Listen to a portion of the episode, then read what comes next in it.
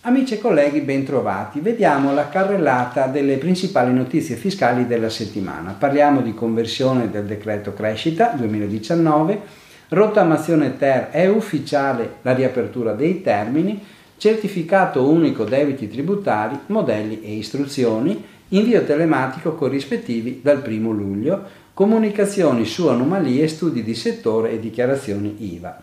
Decreto crescita 2019. Ecco cosa cambia. È stato approvato definitivamente da Camera e Senato il decreto, il decreto crescita di cui ora si aspetta la pubblicazione in gazzetta. Le novità in ambito fiscale, aggiunte o modificate nel corso della conversione, non sono poche. Vediamo le principali. I versamenti delle imposte per i soggetti che applicano gli ISA sono prorogati al 30 settembre la fattura si considera immediata se viene emessa entro 12 giorni, non più i 10. La deducibilità dell'IMU sui beni strumentali da reddito d'impresa nei prossimi esercizi salirà progressivamente fino al 100% nel 2023. C'è una moratoria di sei mesi delle sanzioni per coloro che dal 1 luglio al 2019 devono trasmettere i corrispettivi telematici all'Agenzia delle Entrate. È prevista un'estensione ai professionisti dell'accesso al fondo per mancati pagamenti da parte di aziende debitrici imputate per bancarotta o ricorso abusivo del credito, il credito d'imposta al 30% per le aziende che partecipano a fiere internazionali e in Italia, stretta sugli affitti brevi, estensione moto-ciclomotori degli incentivi per veicoli elettrici e ibridi, esenzioni fiscali per i redditi di capitale derivanti dagli investimenti effettuati nel 2020 e mantenuti per 5 anni, riapertura dei termini per la rottamazione TER.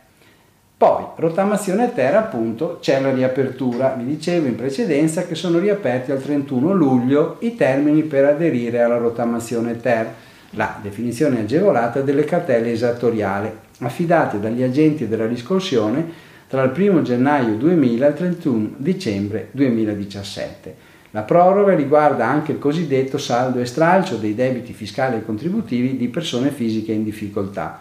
L'adesione dovrà essere fatta attraverso il modello di domanda pubblicato dall'agente della riscossione entro 5 giorni dalla pubblicazione in gazzetta e dovrà essere inviata entro il 31 luglio 2019.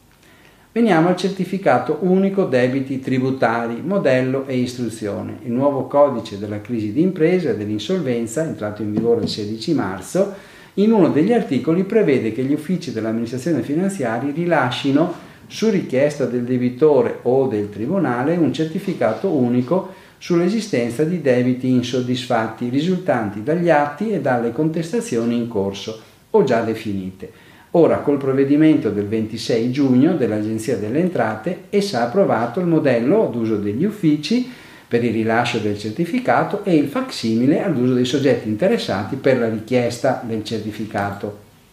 Le istruzioni relative alla modalità di rilascio e alla richiesta da parte dei soggetti interessati.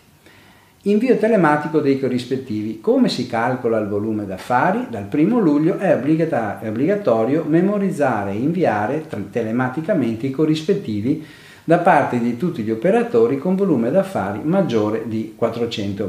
Nella risposta all'interpello 209 l'Agenzia ha chiarito che in assenza di specifiche indicazioni normative per volume d'affari non può che intendersi quello descritto dall'articolo 20 del decreto IVA cioè l'ammontare complessivo delle cessioni di beni e delle prestazioni di servizio dallo stesso effettuate, registrate o soggette a registrazione con riferimento a un anno solare.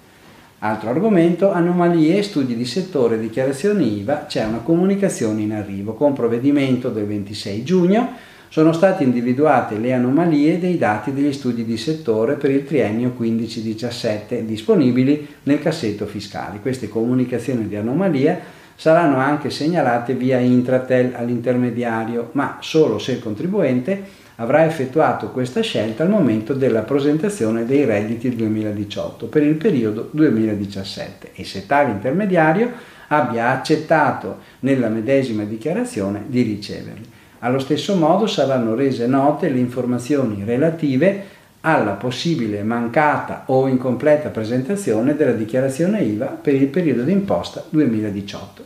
Bene, vi auguro buon lavoro e buona settimana.